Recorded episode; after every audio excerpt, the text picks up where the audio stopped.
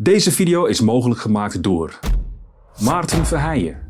Zijn e-book legt uit hoe je jezelf kan beschermen tegen de stijgende energieprijzen en gierende inflatie.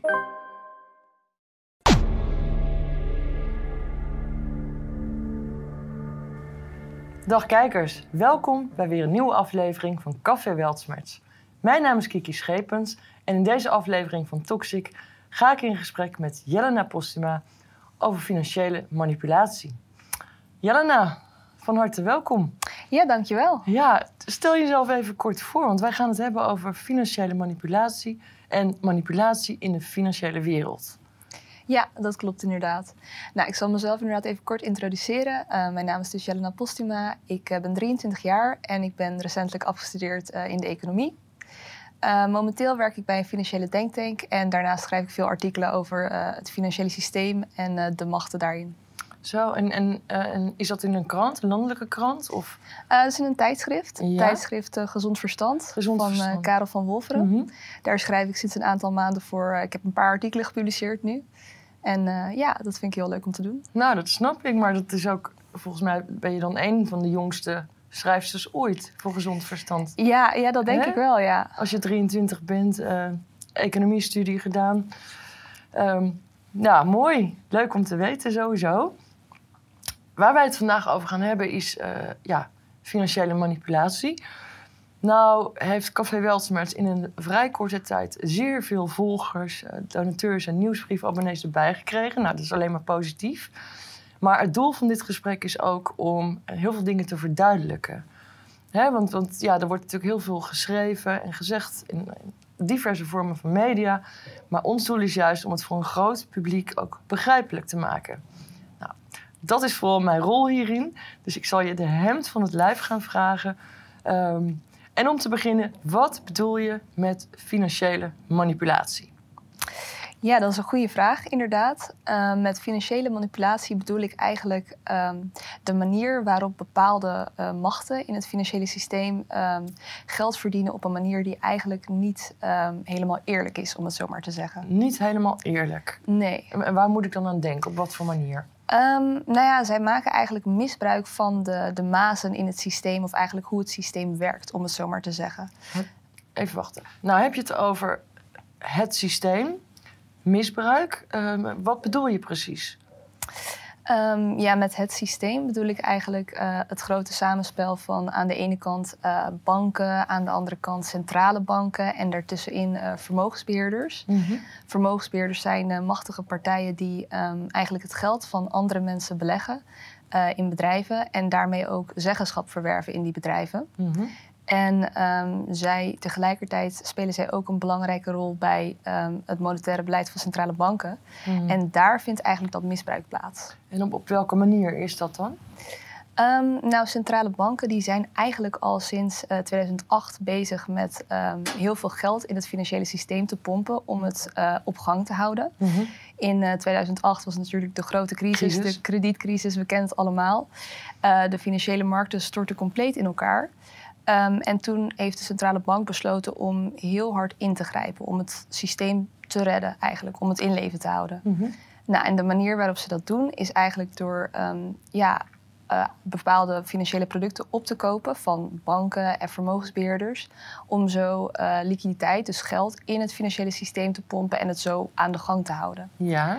Maar wat zij dus doen, om dat te doen hebben zij bijvoorbeeld de centrale bank in Amerika, de Federal Reserve, heeft daarvoor een bepaalde grote vermogensbeheerder ingehuurd om die producten op te kopen. Maar het punt is, die vermogensbeheerder die verkoopt zelf ook die producten. Dus eigenlijk koopt die vermogensbeheerder gewoon zijn eigen producten. Dat is wel heel opvallend. Ja, ja, inderdaad. Maar je zou toch zeggen, daar is dan toezicht op? Nou, dat is een interessant punt, want banken zijn gebonden aan best wel strenge reguleringen en toezicht ook. Maar andere financiële partijen, vermogensbeheerders vallen daaronder, die worden ook wel schaduwbanken genoemd. Die hebben wel de financiële macht en de rechten, maar niet het toezicht. Dat is apart. Dat is apart.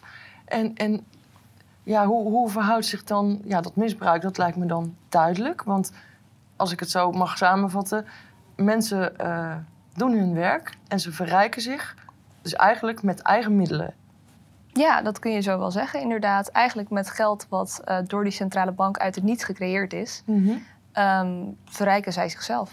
En tegelijkertijd heeft dat ook natuurlijk hele nadelige effecten voor de gewone burger.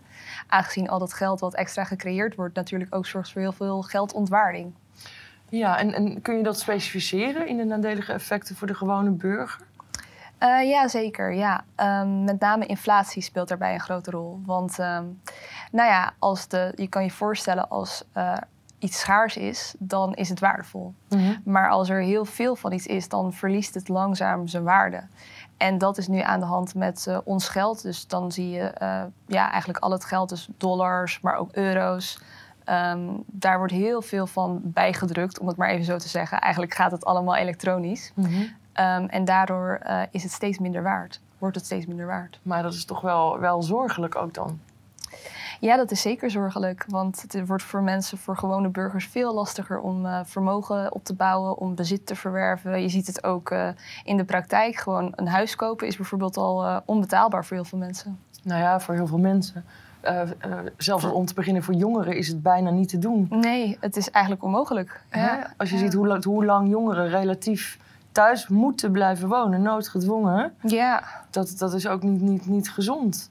Nee, inderdaad. Je creëert daarmee heel veel afhankelijkheid eigenlijk. Ja, ja. En wat zou dat als doel kunnen hebben, hypothetisch gesproken?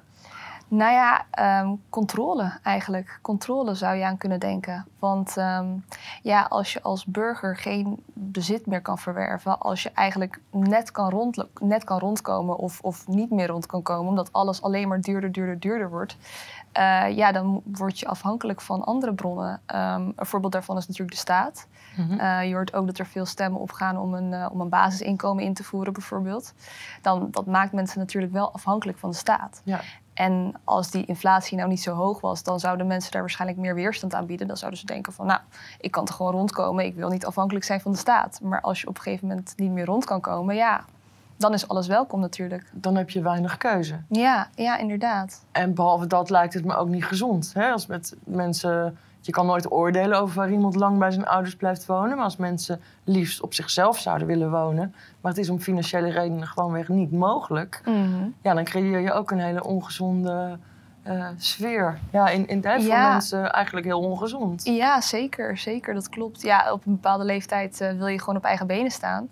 Maar dan, ja, daarvoor heb je wel de middelen nodig. Ja. En ja, het is ook heel lastig psychologisch inderdaad wat jij zegt. Want vroeger was het gewoon zo, nou, je ging naar school, je ging studeren. Je had een goede baan. Als je hard werkte, dan kon je een mooi huis kopen. Met een hypotheek, 30 jaar, betaal je af.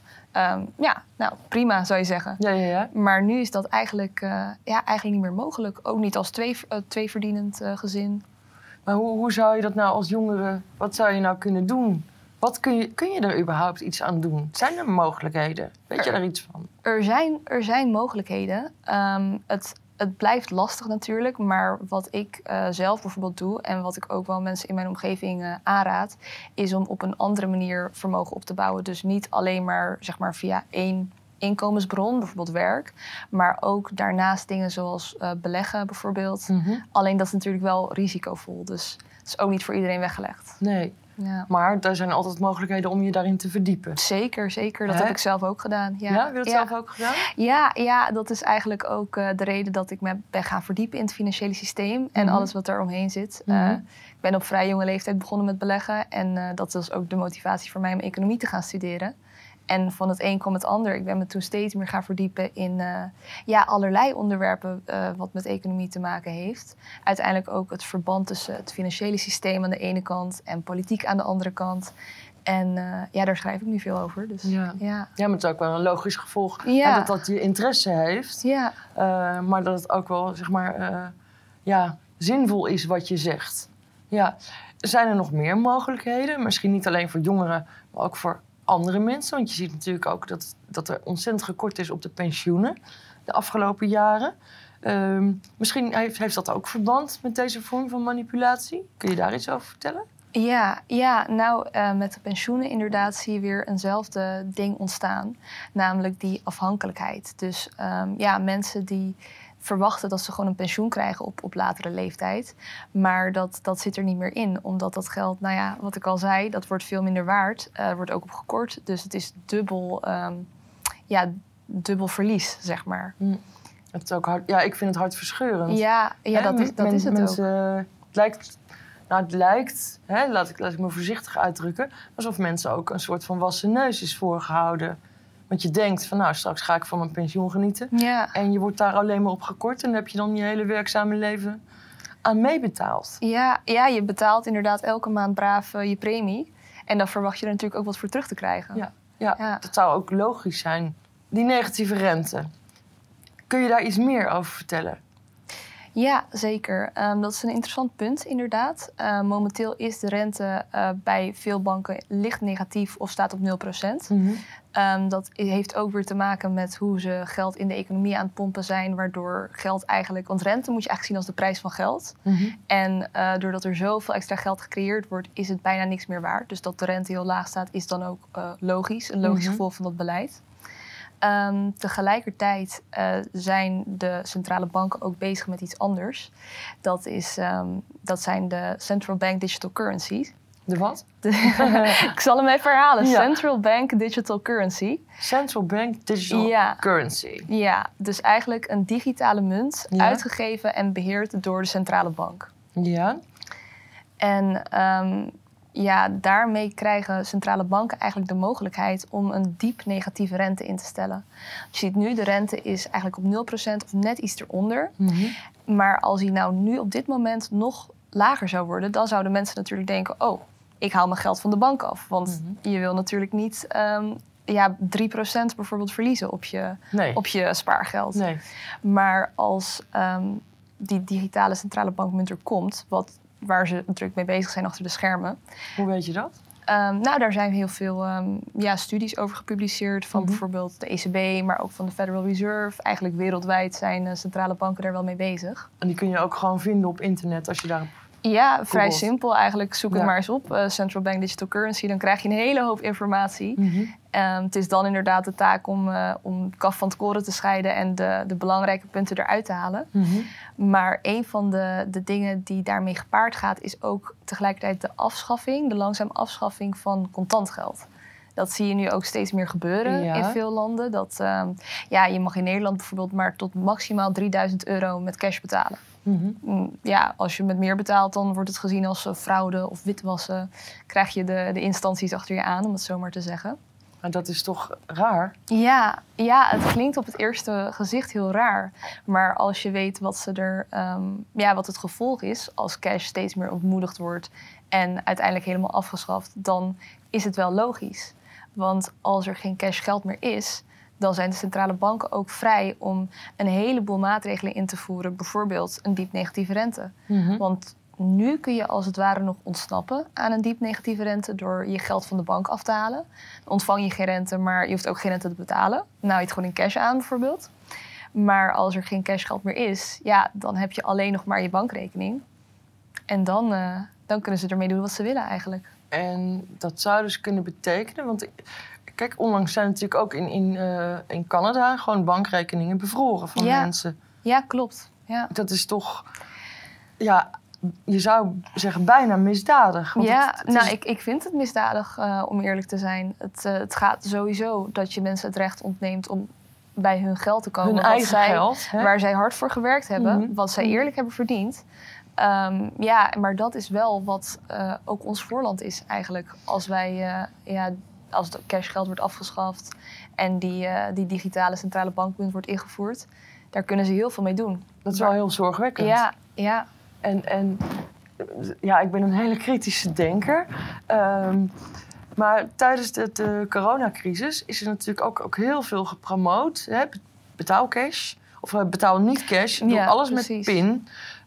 Enerzijds, kijk, geld is sowieso, het gaat van hand tot hand. Dus het lijkt mij normaal dat zodra je dat in je handen hebt gehad, dan was je handen. Verder is er voor mij betreft niks raars aan contant betalen. Maar het lijkt dan wel, op basis van jouw verhaal, voor mij als gewone burger, alsof dat een soort van gepusht is. Of ben ik nou gek? Nou, dat is eigenlijk precies wat er aan de hand is, inderdaad. Het wordt vanuit overheden en vanuit centrale banken en ook vanuit bedrijven zelf, wordt er heel erg op aangestuurd om zoveel mogelijk digitaal te betalen. Ofwel met je pinpas, maar het liefst ook met je smartphone. In landen zoals Zweden zelfs al met een chip onder je huid. Zodat het allemaal digitaal is en daarmee dus ook makkelijker te controleren. En als je dat nou niet wil? Want ik kan me voorstellen, best veel mensen... kijk, voor huisdieren dat ze gechipt zijn, is ook een onnatuurlijk iets. Maar dat snap ik, als je ze terug zou willen vinden. Maar een chip onder je huid bij mensen, ik kan me voorstellen dat dat heel veel weerstand oproept. Ja, en naar mijn mening is dat ook goed dat dat weerstand oproept. Want het klinkt in het begin heel onschuldig. Je hebt een chip in je hand, daar kun je makkelijk mee betalen. Hoef je niet geen gedoe met telefoons en pasjes en zo. Maar als je er eenmaal mee begint, dan kunnen er ook een heleboel andere functionaliteiten aan zo'n chip toegevoegd worden. Neem bijvoorbeeld een tracker, om maar iets te noemen. Dat mensen kunnen zien waar je geweest bent. Of een chip die bijvoorbeeld je lichaamstemperatuur kan meten. Hè, met het hele corona-verhaal, om te kijken of je ziek bent. En ga maar verder, en ga maar verder. Maar kan het dan op afstand met zo'n chip? Of moet je dan langs een apparaat? Of hoe moet ik dat zien? Ja, het is nu natuurlijk nog heel erg in ontwikkeling. Dus de chips die nu bijvoorbeeld al in gebruik zijn in Zweden, die werken nog wel zeg maar samen met je smartphone. Dus je hebt nog wel een smartphone nodig. Maar die ontwikkeling gaat heel snel. Dus je zou inderdaad over een paar jaar misschien wel chips hebben die gewoon volledig inderdaad op afstand bestuurbaar zijn en waarvan alles mee gedaan kan worden in jouw lichaam. Ik krijg het een beetje zo'n soort robot-idee-achtig. Ja, transhumanisme inderdaad. Transhumanisme. Krijg je dan. Dus dat is echt dat mensen echt verbonden zijn met machines, maar onlosmakelijk. Je ziet nu al, mensen zijn eigenlijk al een beetje robots. Als je ziet hoe mensen met hun smartphones omgaan. Iedereen heeft hem altijd bij zich. Mensen zitten er de hele dag op te kijken. Maar als je met chips gaat werken of hersenimplantaten, dan zit je natuurlijk op een heel ander niveau. Ja. Waarom zouden overheden dat willen? Controle. Controle. Ja, daar draait uiteindelijk heel veel om. Want de mensen die nu aan de macht zijn, dus of je dan denkt aan overheden of aan die banken en vermogensbeheerders, die willen die macht natuurlijk graag behouden. Maar de mens is onvoorspelbaar in zijn aard. Dus je weet eigenlijk nooit wat mensen gaan doen. Als iedereen bijvoorbeeld op een gegeven moment zou besluiten om geen digitaal geld meer te gebruiken. Allemaal in cash te betalen en allemaal lokaal te gaan kopen bijvoorbeeld. En niet meer bij de grote corporates. Ja, dan zijn ze hun macht zo kwijt. Ja. En je ziet wel dat mensen ook door het gevoerde beleid, waar we het net ook over hadden, die geldontwaarding, de pensioenen, dat ze steeds ontevredener worden. Ja. En dat het risico op echt een opstand veel groter is. Ja, nou ja, dat is ook logisch. Hè? Want alles op basis van al het voorgaande wat jij tijdens dit gesprek hebt verteld, dan klopt het voor mij niet dat je denkt, we leven in een democratie. Hè? Ik zie je al nee. Waar is de vrijheid nog gebleven dan? Ja, ja. Dat is heel akelig eigenlijk. Ja. Wat als mensen nou zeggen van, nou, ik wil daar niet in meegaan. Ik wil niet dat het zo ver komt. Je gaf net al aan, koop lokaal. Ja. Kun je uitleggen waarom dat dan juist zo belangrijk is? Nou ja, dat heeft vooral te maken met de machten achter de grote corporaties, zeg maar, de multinationals. Ja. Die zijn eigenlijk allemaal in handen van een paar grote vermogensbeheerders. En die grote vermogensbeheerders die werken heel hard mee aan dat plan voor meer controle, meer digitalisering, meer volgsystemen, et cetera. En alle multinationals die daarvan eigendom zijn, die werken dus logischerwijs daar ook aan mee. Maar als je nou lokaal koopt, dan koop je bij bedrijven die daar niet van afhankelijk zijn. Ja. Die gewoon hun eigen beleid voeren. En zo onttrek je eigenlijk macht aan het systeem.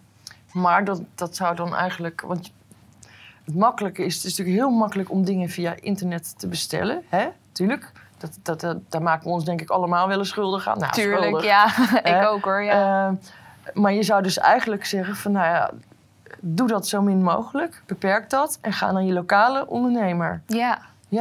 Want als ik mij niet vergis, zijn ook een aantal van die grote aandeelhouders, die hebben weer aandelen in heel veel grote internetbedrijven. Of zie ik dat verkeerd? Klopt, klopt. Ja, die grote vermogensbeheerders hebben eigenlijk aandelen in alle sectoren van de economie. Mm-hmm. En ook in bedrijven die dan zogenaamd concurrenten van elkaar zijn, zeg maar. Of je het nou hebt over een Apple en een Samsung. Dat maakt niet uit. Ze zijn allemaal onderdeel van dezelfde grote vermogensbeheerders. Allemaal? Ja, bijna allemaal. Ik geloof 90% van de 500 grootste bedrijven in Amerika. Ze hebben allemaal 3 bepaalde vermogensbeheerders als grootste aandeelhouder. Zo. Ja. Dus die invloed is gewoon gigantisch, want alle aandeelhouders hebben ook het recht om te stemmen over... Precies, ja. Dus met hun stemrecht kunnen zij eigenlijk al hun ideeën doorvoeren in al die bedrijven. Ja. Ja. En nou hebben we het alleen over de financiële manipulatie. Mm-hmm. Maar zijn er dan nog op dat gebied andere vormen van manipulatie? Want je zegt, er is al een heel plan uitgerold. Ja, ja. Heeft dat ook met dat wat je wel eens leest in de media 2030 te maken?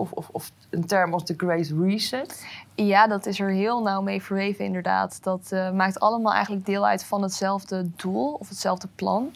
Je ziet ook dat die grote vermogensbeheerders zijn ook nauw betrokken bij organisaties als het World Economic Forum bijvoorbeeld. Mm-hmm. De CEO van een van de grootste van de vermogensbeheerders zit zelfs in het bestuur daar. Mm-hmm. Ze staan ook netjes gelist als partner op de website. En hun stemrecht en hun macht bij al die grote bedrijven geeft hun eigenlijk de optie om die 2030-agenda echt uit te rollen in alle bedrijven. Dat zie je nu ook heel duidelijk gebeuren. Hè? Het moet allemaal duurzaam zijn, het moet allemaal divers zijn zogenaamd. Mm-hmm. En ja, duurzaam, hoe duurzaam is het? Dat kun je natuurlijk afvragen. Nou ja. Maar in naam moet het duurzaam zijn. Duurzaam, dat klinkt heel... Ja, beschaafd en goed en positief. Mm-hmm. Maar dan ga ik even gewoon terug naar de gemiddelde Nederlander. Hè? Zonnepanelen. Tot vorig jaar kon je daar subsidie op krijgen als je die aanschafte. Hè? Kon je van de overheid subsidie krijgen. Maar zonnepanelen hebben ook maar een beperkte houdbaarheid. Warmtepompen, het is heel mooi bedacht, maar heel veel mensen kunnen gewoon dat op een gegeven moment niet betalen. Want het zijn gewoon enorme bedragen. Ja, klopt. Klopt inderdaad. En dan kom je dus weer terug op dat mensen dus toch weer afhankelijk worden van de overheid. Of denk ik nou... Nou, dat is inderdaad een heel goed punt. Want wat jij ook al zegt, als het op een gegeven moment verplicht wordt door de overheid, waar ze nu wel heel erg op aan het aansturen zijn... Duidelijk. Ja, dan moet je het wel kopen. Of je dan geld hebt of niet. En dan heb je eigenlijk maar één optie en dat is een lening aangaan. Hm. En, bij de bank, ja, precies. Die alles te vertellen hebben. Ja, die alles te vertellen hebben. Mijn hemel. Ja.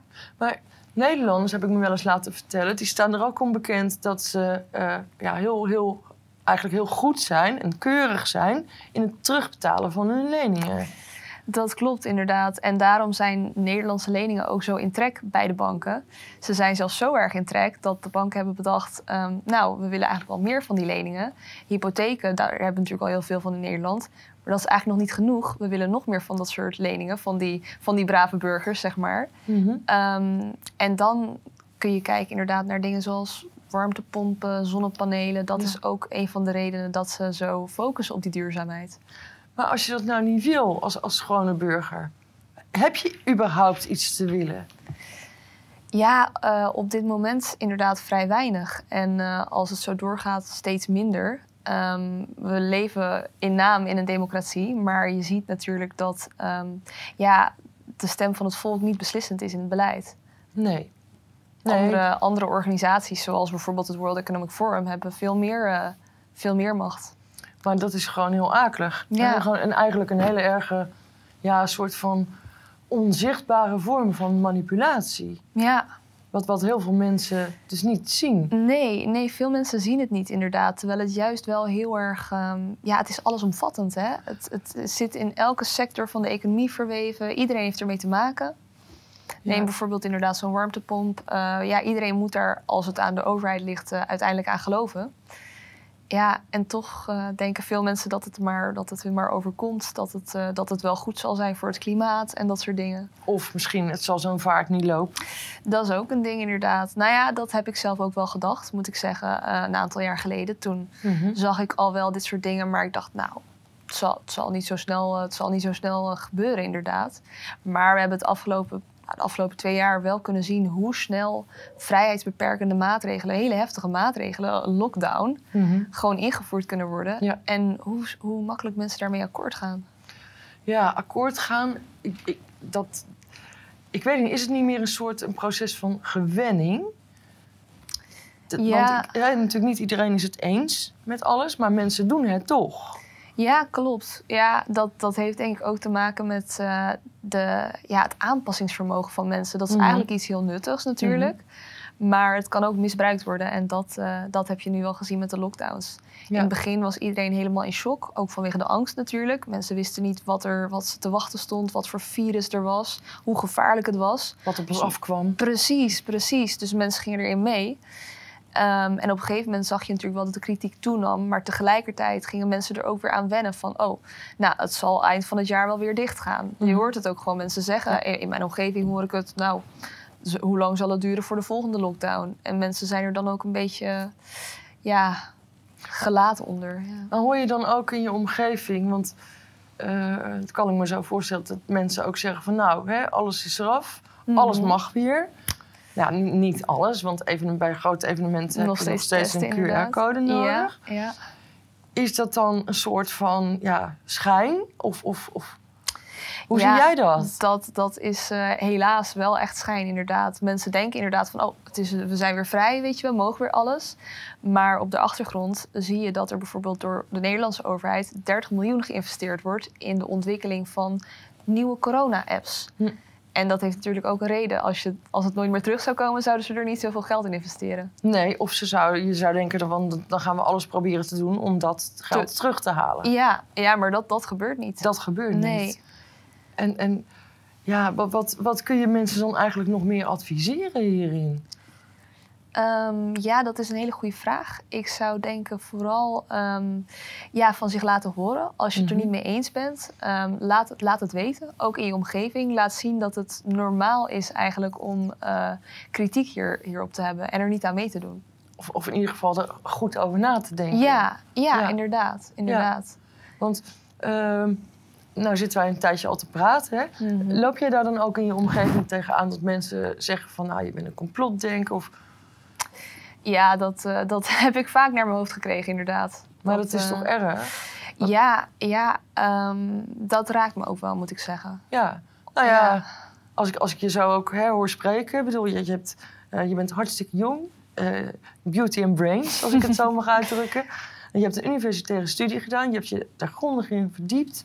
Je zit bij een economische denktank. Ja. En dan krijg je toch naar je hoofd dat je een complotdenker bent. Alsof je een of andere misdadige samenzwering zou doen. Ja. Maar dat is helemaal niet, als ik jou zou beluisteren. Nee, eerder het tegenovergestelde eigenlijk. Er is in mijn optiek een misdadige samenzwering aan de gang. En die probeer ik op mijn manier te exposen eigenlijk. En dat doe ik ook niet voor mezelf of zo. Dat doe ik echt voor...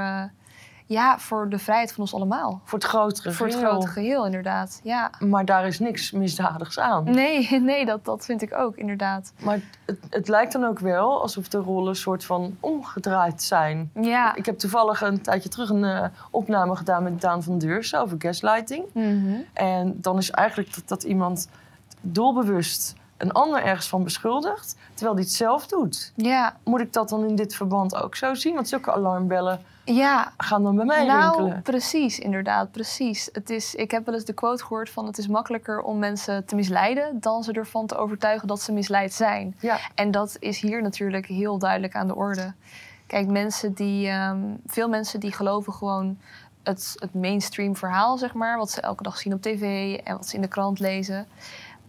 En als iemand daar dan een andere kijk op heeft, dan is dat bedreigend. Omdat het hun wereldbeeld ja, aan het wankelen brengt. En dat willen mensen niet. Mensen houden van zekerheid. Mm-hmm. Dus dan stoppen ze de kritiek van die persoon maar gewoon weg als complotten of nepnieuws. Ja. Ja, en het is makkelijk om weg te kijken, hè? Natuurlijk. Ja, dat is... ja. En, ja. Maar hoe ga je daar dan zelf mee om? Als mensen in je omgeving... Ja, want je zegt net, het raakt me. Het doet wat met me.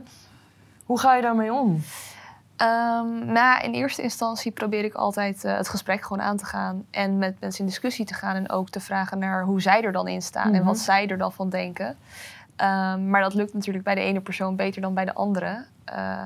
Ja, er zijn ook wel mensen bijvoorbeeld met wie ik vroeger veel omging. Die ik nu eigenlijk niet meer spreek. Omdat het toch dat verschil in inzichten te onoverkomelijk is. Dat kan. Dat is lastig. Maar aan de andere kant heb ik hierdoor eigenlijk door deze zoektocht naar de waarheid en het exposen daarvan ook wel weer heel veel nieuwe mensen ontmoet. En daar haal ik heel veel kracht uit, moet ik zeggen. Nou, gelukkig. Ja. Nou ja, ik geloof zelf ook wel dat het leven een soort van pad is dat je bewandelt hè, met zijwegen. En soms gaat iemand linksaf, anderen gaan rechtsaf. Maar er zijn ook weer zijwegen waarop mensen op je pad komen. Ja, zeker. Ja.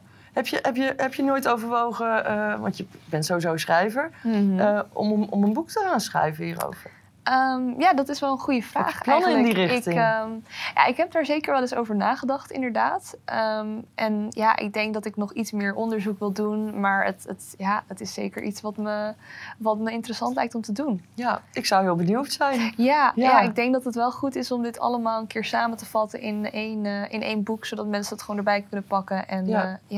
En ook op heel begrijpelijke wijze beschrijven. En de samenhang ertussen kunnen zien. Ja. En anders kom je gewoon nog een keer terug naar de studio. En dan gaan we er nog een keertje over praten. Ja, zeker. Ik zie ook dat we bijna aan het einde van onze tijd zijn gekomen. En wat ik altijd vraag aan mensen hier aan tafel... is er nog in één zin een laatste boodschap... die jij mee zou willen geven aan onze kijkers? Ja, dat is er zeker. Als ik één boodschap mee mag geven... is dat eigenlijk jouw acties hebben invloed. Ook al denk je misschien van niet, ze hebben invloed. Jouw acties hebben invloed. Ja, waar jij koopt, waarmee je betaalt, het heeft allemaal invloed. Oké.